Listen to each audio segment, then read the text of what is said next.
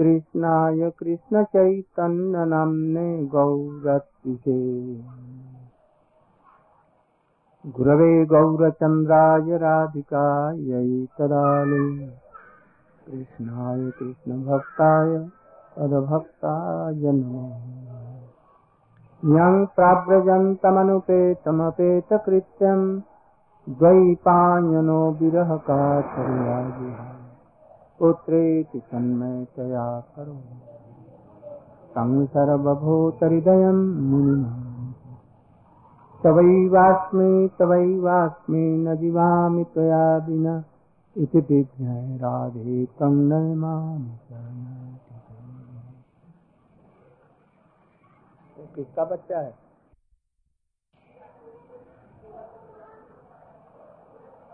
गुरु पूर्णिमा गई। गुरु पूर्णिमा सारे भारतवर्ष में मनती है। सभी लोग, हमारा सभी जितने भी संप्रदाय हैं, व्यास जी को गुरु मानते हैं और उनकी पूजा होती है।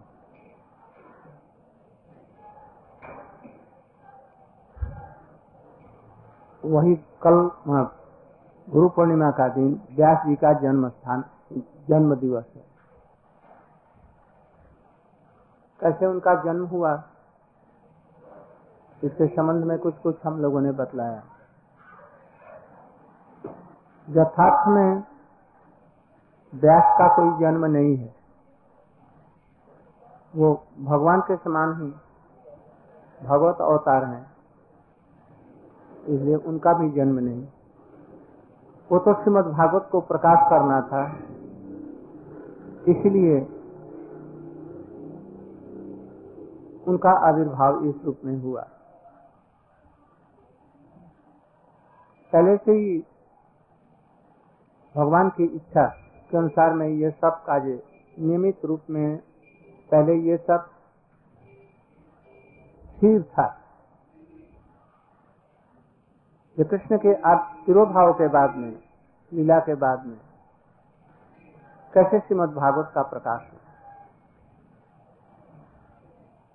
इसलिए ये सब चीजें हुई। इसलिए व्यास जी ने अंत में श्रीमद्भागवत का प्रकाश किया।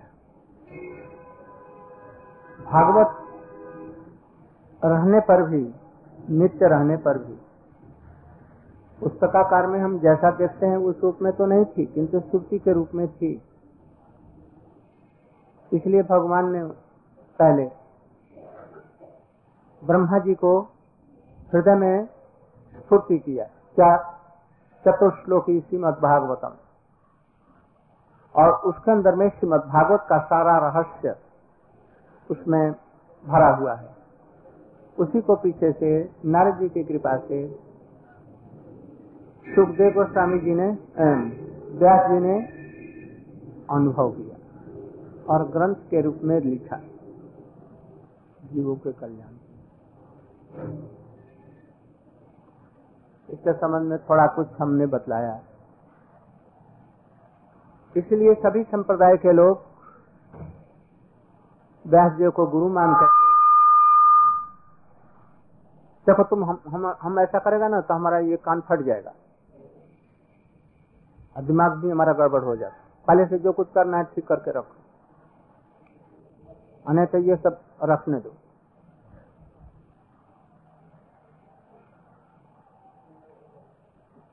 कहीं बड़ी बड़ी सभाओं में तो ये सब कुछ नहीं होता, हमने देखा है, कहीं नहीं होता।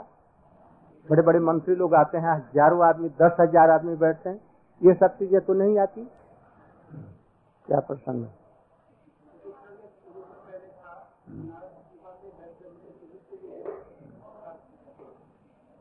इसलिए कहीं कहीं पर यह लिखा गया, अस्तादश पुराण लिखे जाने पर श्रीमद्भागवत ये लिखा गया, अस्तादश पुराण का भी नाम आया।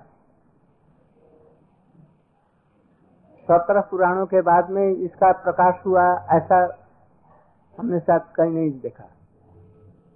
18 पुराण ही, किंतु जो श्रीमद्भागवत था वो संक्षेप में था। व्यास जी ने समाधि में देख करके और तब फिर उसको किया। व्यास जी ने जो लिखा तो व्यास जी कैसे ये लिख सकते हैं सूत उवाच या सू को उवाच, ये कैसे लिखेंगे? आ रहा है समझ में? व्यास जी के बहुत बाद में हुए हैं सुत गोस्वामी, बहुत बाद में। सुखदेव गोस्वामी को उन्होंने पढ़ाया, उन्होंने परीक्षित महाराज जी की राजसभा में उन्होंने कहा, किंतु उसके पहले ही ये सब सुत उवाच ये सब कैसे हुआ? पहला सुखदेव गोस्वामी परीक्षित हमारे व्यास जी ने नारद जी के कृपा से वो देखा, देख करके उसको लिखा। व्यास जी ने सुखदेव गोस्वामी को पढ़ाया, पढ़ाने के बाद में परीक्षित जी का और सुखदेव का संवाद हुआ। इसके बाद में 300 वर्षों के बाद में वो दूसरा अधिवेशन नमीषारण्य में गोस्वामी सनक आदि ऋषियों को बतला रहे हैं।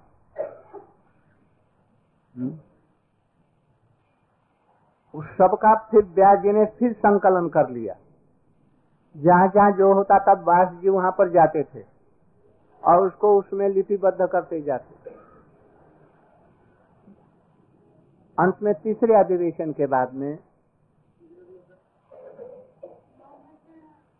लुम्हर्षण, वो उसका पहले ये लुम्हर्षण सूत्र नहीं, उग्र सभा सूत्र परिषद के सभा में थे और इसके बाद में थे नमीषारण में। उन्होंने ऋषियों को ये सब बातें बतलाई। तो वो सारा संवाद जो है हमारे व्यास जी ने फिर से संकलन को उसमें ऐड करते गए। हाँ, सब कुछ। हाँ, उग्र सभा।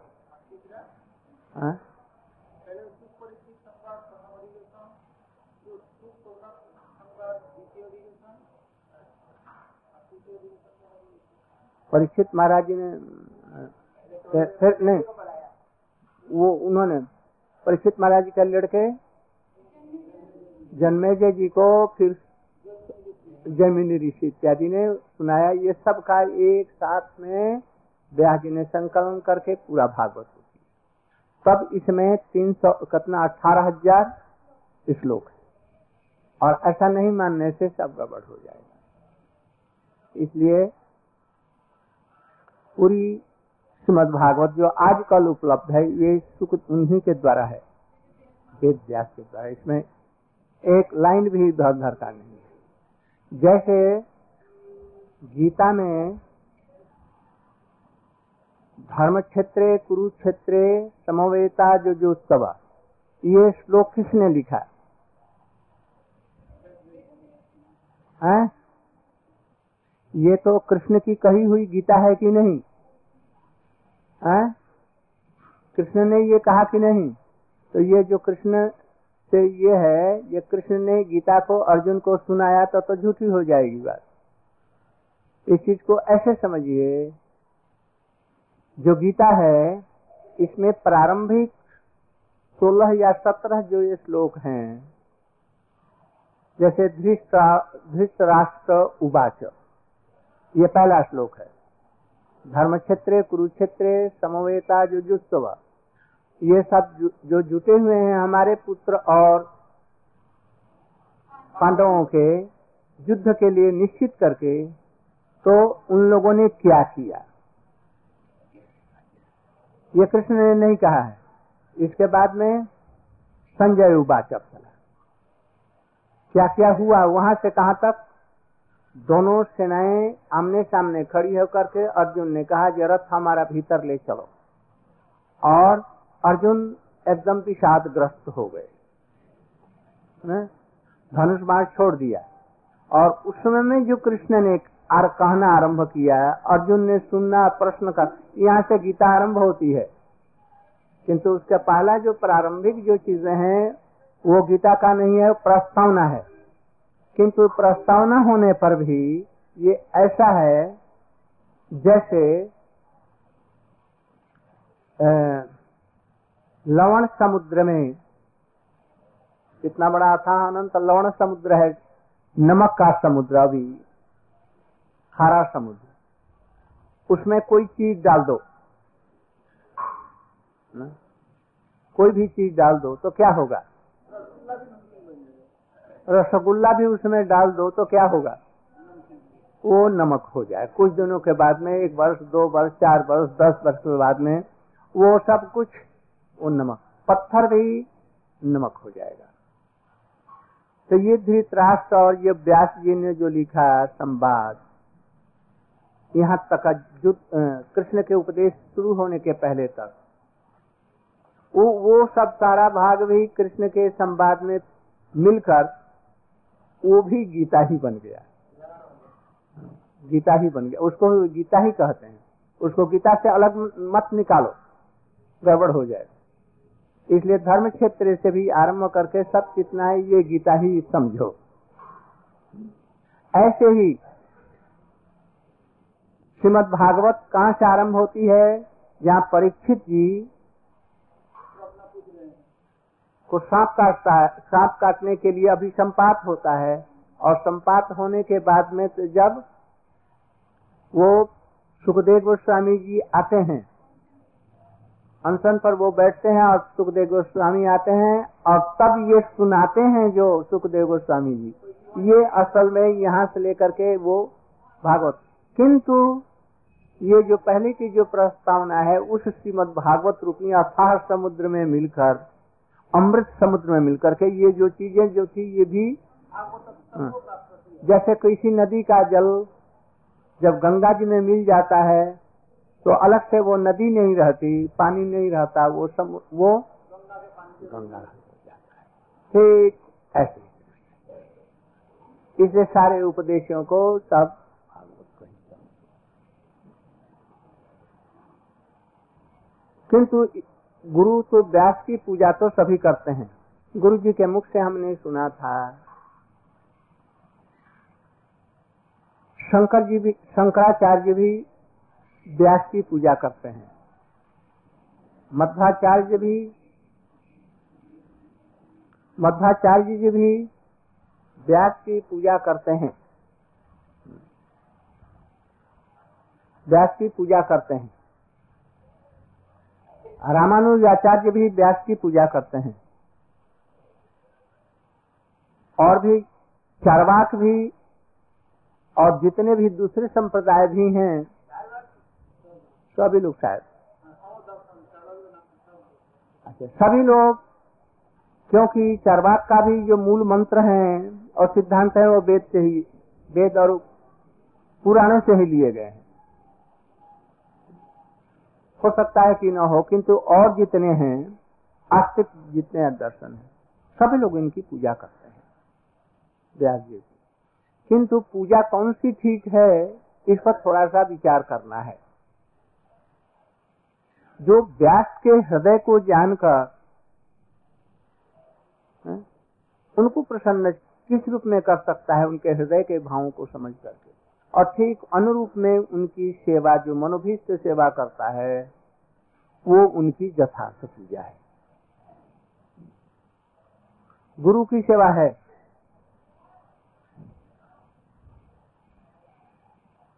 पंखा झलना भी गुरु की सेवा है, रसोई बनाना भी गुरु की सेवा है। उन्होंने जिस काम में लगा दिया उस काम में लग गए, किंतु इन समस्त सेवाओं में कुछ तारतम्य है। चैतन्य महाप्रभु के समय में बहुत से लोग थे, सब प्रकार से महाप्रभु की सेवा करते हैं, किंतु किसी के लिए ये नहीं लिखा गया श्री चैतन्य मनोभीष्टम स्थापितं येन भूतले स्वयं रूपः कदा मह्यं ददाति। क्यों उनके लिए लिखा गया? स्वरूप दामोदर जी भी तो हैं, राय रामानंद जी भी हैं, और भी कितने सभी लोग हैं, रूप गोस्वामी से सभी लोग बड़े हैं, महाप्रभु के निकट भी रहने वाले हैं। जैसे सिखी मैती और माधवी देवी ये सब उनके निकट में रहने वाली है महाप्रभु के। काशीश्वर मिश्र और बकेश्वर पंडित, पुंडरीक विद्यानिधि ये सब अष्ट सखियों में से हैं। किंतु इन्हीं का नाम लिखा गया क्यों? इसलिए कि उन्होंने चैतन्य महाप्रभु के जितने भी भीतर की बातें थी उसको उन्होंने संसार में व्यक्त किया। और भक्ति क्या है जिसके लिए वो आए, प्रेम क्या है इत्यादि का सबका डेफिनेशन दिया। ऐसा उन लोगों ने नहीं किया। क्यों नहीं किया? क्योंकि जानते नहीं थे, इसलिए ऐसा कभी अपराध न बन जाए। इन्हीं से प्रकाश कराना था, विशेष तौर से रूप मंजरी के भावों को जीवों के लिए देने आए। इसलिए विशेष करके रूप गोस्वामी ने ऐसा किया। हो सकता है स्वरूप दामोदर जी कितने बड़े हैं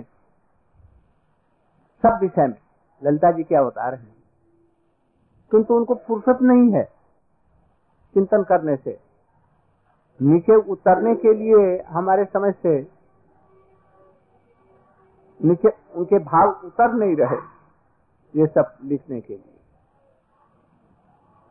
सनातन गोस्वामी, वैसे ही सनातन गोस्वामी जी, ऐसा मत समझना जो हरि भक्ति विलास लिखा और वैदिक भक्ति के आचार्य माने जाते हैं और रूप गोस्वामी जी रसशास्त्र का प्रकाश किया इसलिए वो बड़े हैं, ऐसा मत समझना कभी।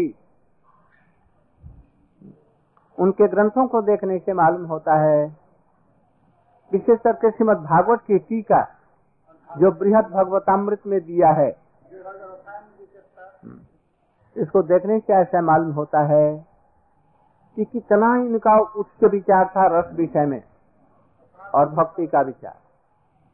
इसलिए रूप गोस्वामी को उनका शिष्य कहलाया जाता है, क्योंकि उनका बृहद भगवतामृत ग्रंथ यदि वो प्रकाश नहीं करते तो सब लोग कुछ अंधेरे में रहते, समझ नहीं पाते उनके भावों को। उन्हीं को देख करके बृहद भगवतामृत, तब फिर लघु भागवतामृत किया किसने? रूप गोस्वामी। उनके भावों को लेकर के ही रूप गोस्वामी ने अपने सब ग्रंथ किए। रूप सनातन गोस्वामी की भी उन पर कृपा थी, इसलिए सनातन गोस्वामी जी के विरह तिथि इसी गुरु पूर्णिमा को हुई। इन्हें उनका महत्व समझना चाहिए। बंगाल में ब्राह्मण कुल में उनका जन्म हुआ। बड़े होनहार और बड़े विद्वान बचपन से थे तीनों भाई, विशेषकर रूप गोस्वामी और ये दोनों भाई। किस प्रकार से बादशाह के वजीर बने, मुख्यमंत्री और प्राइवेट सेक्रेटरी बने, साकर मल्लिक और दबीर खास। साकर मल्लिक बने सनातन गोस्वामी और दबीर खास मुसलमानों ने इनके नाम रख दिए, मुसलमानी नाम। और जब तक रहे बड़ी अच्छी तरह से उनका राज्य संचालन किया, किंतु चैतन्य महाप्रभु के आने के बाद उनका एकदम सब कुछ बदल गया। किंतु पहला उनका जीवन कैसे था? पहले भी नवद्वीप से बड़े बड़े पंडितों को बुलाकर भागवत का रसास्वादन करते, वैष्णव बड़े बड़े पंडितों को जो उस समय में थे। और वहीं पर रामकेली ग्राम में कदम्ब और तमाल के वृक्ष लगाए। वहीं पर 2 सरोवर किया जो अभी तक सरोवर भी हैं, राधा कुंड, श्याम कुंड, रूप सागर या, और वहाँ पर मैं वृंदावन में हूँ, राधा कुंड के तट पर हूँ, इस प्रकार से भजन करते थे। इसलिए हठात महाप्रभु जी से भेंट हो गया और आकर्षित हो गया ऐसा नहीं, उस समय भी करते थे, किंतु महाप्रभु के आने से उनका जीवन ही बदल गया। और दोनों ने निश्चित कर लिया कि अब हमें राजकाज से कोई भी मतलब नहीं है, संसारिक किसी भी कृत्य से हमारा कोई भी मतलब सरोकार नहीं है। चैतन्य महाप्रभु से भेंट होने पर देखो जल्दी, अरे हमारे कोनो लोग नहीं जाबार,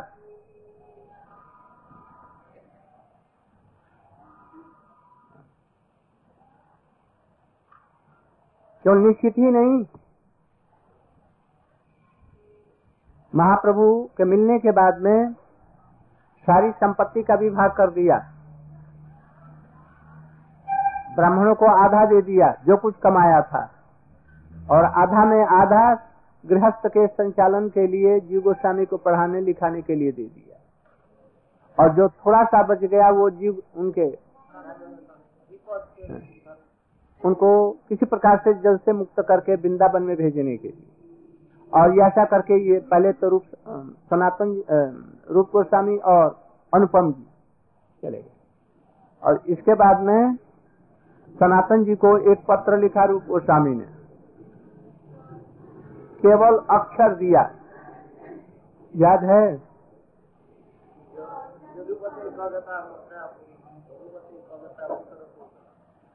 दे दिया। और एक सुनते हैं कोई 4-5 अक्षर लिख करके दे दिया, हाँ जो को, एक एक अक्षर केवल लिख दिया।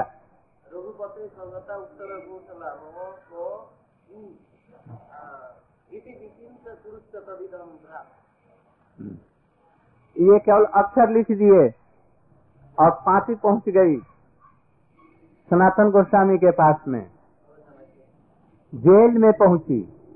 कैसे जेल में गई होगी ये समझिए, ऐसे पहुंच गई और उन्होंने पढ़ लिया। कैसे?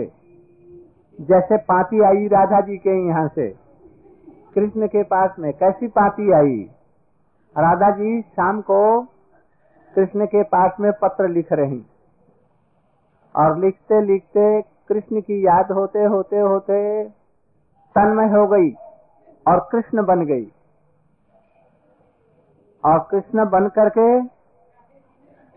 संबोधित कर रही है, रा लिखने जा रही है, रा का अभी ऐसा एक वो क्या बिंदु बिंदु डॉट लाइन देने के लिए ऐसा जो लिख रही है, बस कलम वहीं पर रह गई। सारी रात भाव में विभोर रही, आंखों के आंसुओं से वो तर हो गई। ललिता जी ने वो चिट्ठी छीन लिया और उसको मोड़कर उसको कमल लाल से बांध करके पीले रंग उस पर लगा दिए और कृष्ण के पास में भेज दिए। और कृष्ण पढ़ते पढ़ते सारा दिन और रात पढ़ते रहे। ऐसे ही सनातन गोस्वामी ने पढ़ा जदुपते को गथा। जदुपति माने के जदुपति माने ये मथुरा और द्वारका कहाँ गई, ऐसा वैभव जो संसार में नहीं, वैभव जहाँ पर की सुधर्मा सभा थी, जहाँ पारिजात के पुष्प लगे थे, और ऐसी नगरी विश्व में नहीं थी। वो आज नगरी कहाँ गई? उत्तर कोसला, अयोध्या कहाँ गई? राम कहाँ गए? इस तरह से उनको याद दिलाया। जो सोने का लंका कहाँ गया? और तुम लोग या हम लोग इस संसार में पचड़े में पड़े हो, इसी से ही हम सुख पाना चाहते हैं। ये कैसा है? हड्डी में चमड़ा सूखा हुआ उसमें लगा हुआ हो, उसको पुनः पुनः चूस रहे हैं। इसके लिए ही संसार में हम आए हैं। उनसे पूछो जो मथुरा कहाँ गई, द्वारका कहाँ गई, उत्तर कोसला कहाँ गई, तो तुम्हारी और हमारी क्या कुछ दिनों के बाद में क्या होगा, इस विचार को देखो। इसलिए जल्दी से जल्दी ये सब चीजों को छोड़ करके भगवान का भजन करने आओ, साफ साफ उसमें और पढ़े, और उसी समय में जैसे तैसे पैसे दे करके कुछ ऐसे कर करके नदी में कूद करके नदी को पार कर करके दस्युओं के हाथ में पड़े, वहां पर भी सब छोड़ करके आठ मणिया उनके पास में असरथियां उसको भी कैसे छोड़ दिया। संसार की सारी जितनी माया ममता ग्राम्य बातें सुनना कहना सबको संपूर्ण रूप से छोड़ करके काशी में महाप्रभु से मिले। यहाँ तक कि उनके पास में एक जो कंबल भोट कंबल था, भोट कंबल माने उलेन कंबल किसी प्रकार का होगा, आप समझिए जैसे आज से 500 वर्ष पहले कैसे कंबल होते, हमने कंबल देखा है लोमों से भरा हुआ, और उसी को हम बड़ा अच्छा मानते थे, इनका भेड़ के किस्से बनते थे, और दाम 5 रुपया, बार 5 रुपया। उस समय में 1 किलो घी का दाम 1 रुपया, 1 रुपया, ये कौन खरीदेगा घी, 4 आने 8 आने किलो घी मिले तो ले लें, और आजकल 100 रुपये में भी नहीं, कल्पना नहीं कर सकते उस युग की बात। और उनके साले ने, जीजाजी ने उनको कंबल दिया, और उसको ओढ़ करके, शीतकाल होगा जरूर, आए महाप्रभु जी ऊपर नीचे देख रहे हैं, 1 सेकंड के अंदर समझ गए। गुरु देखता है, ओ शिष्य के हाथ में घड़ी है, बार बार देखते तो शिष्य नहीं समझता ये किस लिए। आजकल लड़कियां भी हाथ में घड़ी लेकर के चलती हैं, कौन लड़कियां जो भजन कर रही हैं। इसलिए इन सबका आदर्श ठीक रखना। यदि भजन करने की वैसी चीज आवता है तो सनातन गोस्वामी के आदर्शों को लेकर के हमें चलना होगा, ऐसा प्रेम यदि चाहिए। और नहीं हंसे भी गाल भी खुले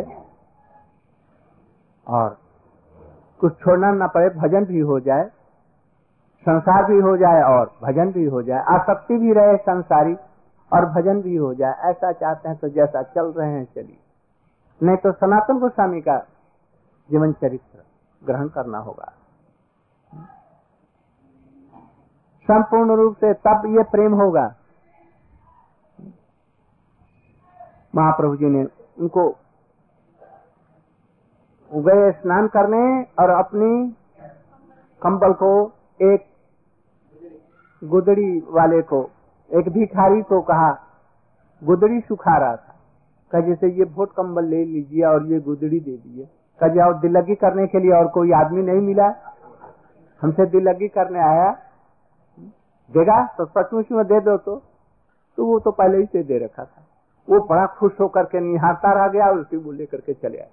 वो अपने को परम सौभाग्य मानता होगा। ऐसे ही संसार छोड़ करके आ करके हम लोगों में किसी किसी को फिर उसी जगह में रुचि जाती है, पैसे फिर इकट्ठा करना और भजन नहीं करना।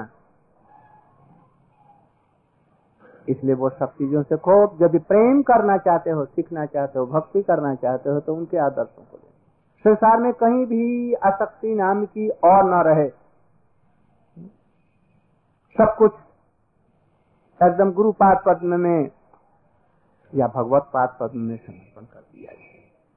तुम्हारे इच्छाएं मोर, श्री चैतन्य महाप्रभु की इच्छा में अपनी सारी इच्छाओं को मिला दिया, और तब महाप्रभु के बंधे। महाप्रभु जी उनको आदर करते हैं।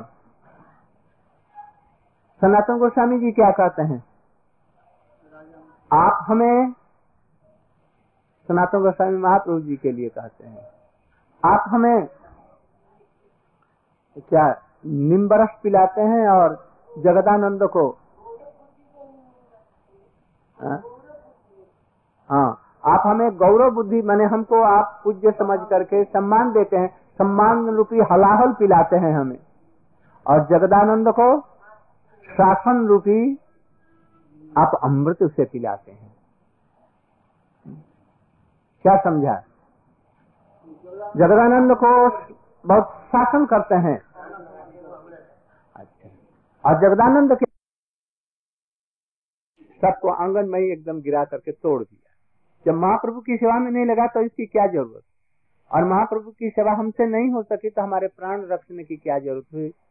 इसलिए घर में दरवाजा बंद करके एकदम उपवास आरंभ किया। अब हमारी शरीर छोड़ देंगे। और महाप्रभु जी कैसे उनको प्रेम से मनाया, ये सब सनातन गोस्वामी उसी के लिए कह रहे हैं। आप उसको प्रेम रस उसे पिलाते हैं और हमें गौरव बुद्धि से यह हलाहल पिलाते हैं। निम्बरस हमें पिलाते हैं। सनातन गोस्वामी क्या कर रहे हैं ये देखिए। सनातन गोस्वामी जी गोकुल में जब वही जगदानंद जी आए तो खिचड़ी पका रहे हैं जगदानंद जी, और ये सनातन जी गए हैं भिक्षा में। खिचड़ी क्यों पका रहे हैं? रोटी में भी और कुछ हो सकता है। हो सकता है कि मैं ब्राह्मण हूँ और यहाँ आया हूँ, जाके किसके हाथ से सनातन जैसा माधोपुरी खाऊंगा। हाँ, तो वो भोग लगाएंगे खिचड़ी। रूप और सनातन जी करते थे कि नहीं? ऐसा क्यों नहीं करते थे? खिचड़ी बनाने का कहीं है? समझने की क्या बात है। इसीलिए जगदानंद जी के मर्यादा पूर्ण भाव से सनातन गोस्वामी जी का भाव ऊंचा है। इसीलिए खिचड़ी पका रहे हैं, भोग लगाएंगे महाप्रभु जी का तब खाएंगे, सनातन गोस्वामी जी के लिए भी कुछ रखेंगे तब खाएंगे, या वो आ जाएंगे तब खाएंगे। और उससे हमें सनातन गोस्वामी जी ऐसे ही लाल कपड़े पहन कर यहाँ सिर में बांध कर, सफेद कपड़े पर ये बांध कर बड़े प्रसन्न हुए जगदानंद। आई ये चैतन्य महाप्रभु का कोई छोड़ा हुआ कपड़ा सिर में दे रहे हैं। और उसी समय में सनातन गोस्वामी ने कहा नहीं ये महाप्रभु जी का नहीं है, ये अमुक सन्यासी हैं उनका। मायावादी किसी मायावादी नहीं कहा, ये अमुक सन्यासी का है। और सुनते ही झट जलती हुई गर्म खिचड़ी का बर्तन उठाया और सनातन गोस्वामी को मारने के लिए आंखें लाल हो आई। मर्यादा फर्यादा का ज्ञान नहीं, मारने दो। पर साथ ही साथ में सनातन गोस्वामी जी ने कहा हाँ आज मैं समझा ये आपको महाप्रभु जी इतना प्यार करते हैं क्यों। सचमुच में आपकी परीक्षा के लिए ये लिया था जी, आपका कैसा मनोभाव होता है। और साथ ही साथ सुनते ही उनका हृदय पानी पानी हो गया, उनके चरणों में ही लौट गए। उनके चरणों में लौट गए। सनातन गोस्वामी जी कैसे हैं देखो, दूसरों को सम्मान भी कैसा देते हैं। उनके पास में मणि है, कौन सी मणि? चिंता मणि, स्फटिक मणि। जो चिंता करो वही दे देगी। और उसको न जाने कितने वर्ष हो गए पर्स मणि छुला दो तो सोना बन जाएगा। और उसको बहुत दूर बालू के जमुना जी के रेती में फेंक दिया है, गाड़ दिया है, याद नहीं। और काशी का भी प्रकोई आया, शिवजी ने कहा जी जाओ उनके पास में ले आओ, मांग लो उसे अपनी लड़की की शादी करना। इनके पास में आया, मांगने लगा कुछ, ये आपके पास कुछ धन है? ये शिवजी तो झूठे नहीं बोल सकते। पहले तो कहा जी हमारे पास क्या है, फिर कहा जैसे जब जरूर कुछ है, क्या है? ओ स्पर्श वहाँ पर पड़ी हुई है, जाओ उधर से मिट्टी हटा करके और ले लो।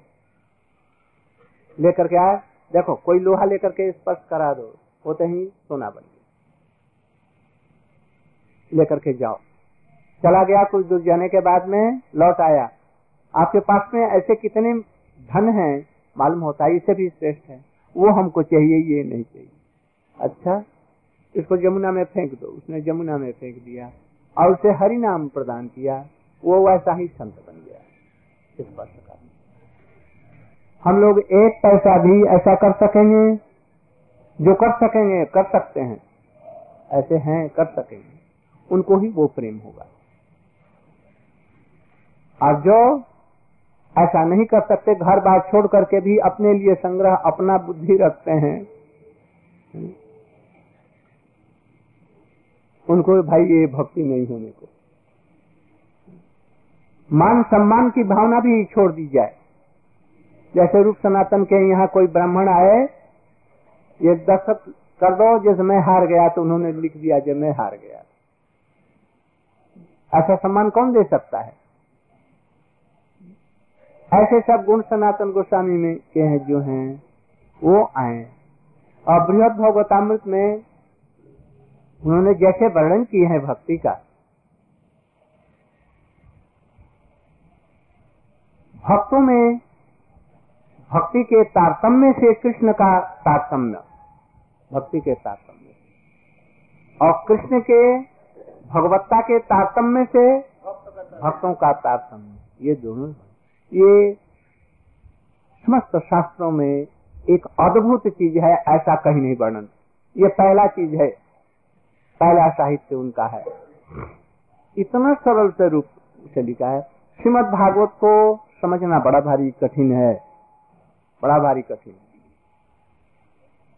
गीता इत्यादि को समझना कठिन है, वेदों उपनिषदों पुराणों को समझना भी कठिन है, किंतु बृहद भगवतामृत को पढ़ करके मैं समझता हूँ जो अच्छी तरह से पढ़े, ऐसा कोई भी व्यक्ति नहीं होगा जो रागानुगा भक्ति के प्रति उसका लोभन उत्पन्न न हो जाए,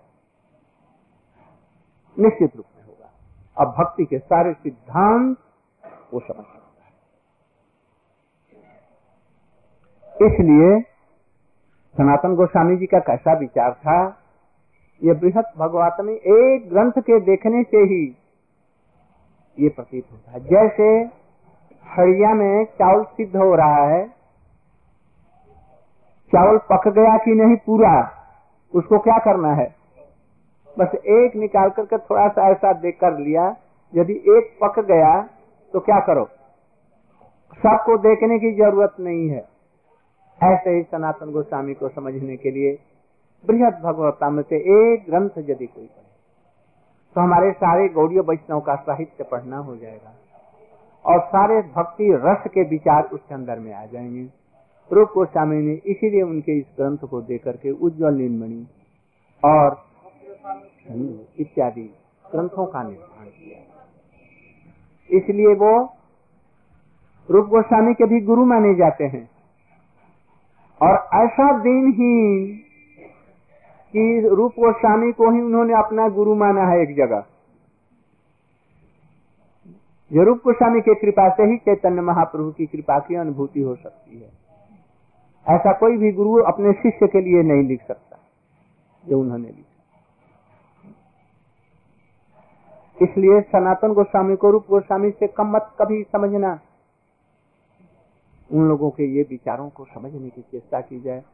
उनके दो विचार हैं, एक है साधकोचित बाह्य शरीर के द्वारा जो भक्ति का आचरण है, वो साधक साधकोचित शरीर के द्वारा उनका जो साधन भजन है एक, और दूसरा क्या है,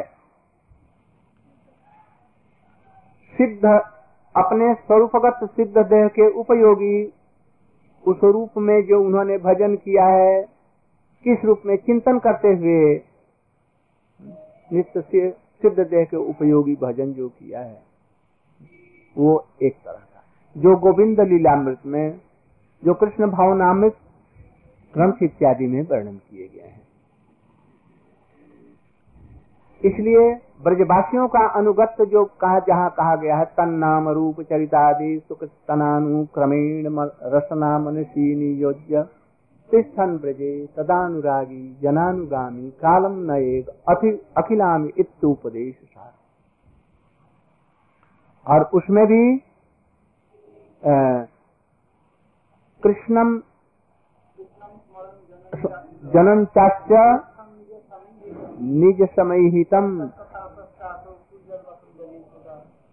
ब्रजवासियों के अनुगत्य में उन्होंने जो लिखा है, इसीलिए साधकोचित जिस रूप में उन्होंने भजन किया है भाई, वैसे भजन करने से ही भक्ति के श्रद्धा से उठ करके हम लोग श्रद्धा, निष्ठा, रुचि, आसक्ति, भाव, प्रेम तक पहुंच सकते हैं, अन्यथा संभव नहीं।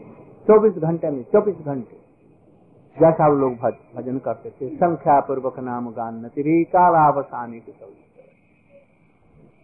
तब तो भाई भजन होगा, नहीं तो विषय भी हम लेंगे, मान सम्मान के प्रति दृष्टि भी रहेगी और भजन भी करेंगे। ऐसे भजन से लाख वर्षों में, कोटि वर्षों में भी हम ऊपर नहीं उठ सकते, जैसा भी भजन कर रहे हैं। इस चीज को अच्छी तरह से समझें, इसलिए सनातन रूप का हम लोगों को भाव लेना। वैसे नहीं है तब तक गुरु के अनुगत्य में जैसा साधन ठीक रूप में होना चाहिए वैसा होना चाहिए, और धीरे धीरे धीरे हमारे आचार्यों का जैसे भक्ति है वैसे के प्रति लोभ हो, और वैसा ही हम लोग शुद्ध रूप में आ जाए, तब तो भाई वैसे प्रेम भक्ति है। यही उपदेश सार है। इसलिए सनातन गोस्वामी जी का उस दिन कल ना परसों तिरुभाव उत्सव है, हुआ है।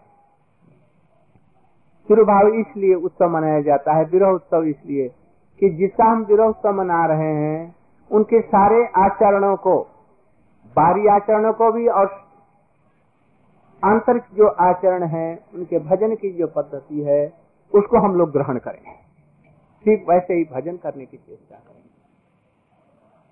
तब तो होगा। इसलिए हम लोग वैसा ही करने की चेष्टा करें जैसा वो लोग भजन किया रूप सनातन। उन लोगों ने मंदिर भी बनाए, उन लोगों ने ग्रंथ भी लिखे, वैदिक भक्ति का भी प्रचार किया, रागानुगा भक्ति का भी प्रचार किया, महाप्रभु जी के अभीष्ट मनोभीष्ट को भी उन्होंने सेवा की। इसलिए ऐसा मत सोचो ये मठ की सेवा करने से ये हम लोगों को भक्ति नहीं होगी, ऐसा मत सोचो। हम ये काम कर रहे हैं, ये कर्म है, ऐसा मत सोचो। मठ में, मठ के जितने भी कार्य हैं बड़े प्रेम के साथ में करो और आदर्श के रूप में करो। झाड़ू देना भी ये भक्ति होगा यदि उनके विचारों जैसा करो। अपने आप वैराग्य का उसमें उदय होगा और साथ साथ में सब सिद्धा भक्ति भी आपके साथ, ज्ञान, वैराग्य इत्यादि जो कुछ है उसके उत्पन्न है। इसलिए जहाँ तक हो सके संसारी किसी भी बहुआरंभ हमें न पढ़ करके सहज रूप में हमारे लिए जो संभव है उस प्रकार से गुरु के अनुगत्य में हम लोग भजन करें। आज यहीं तक रहे, एक कीर्तन कर दीजिए।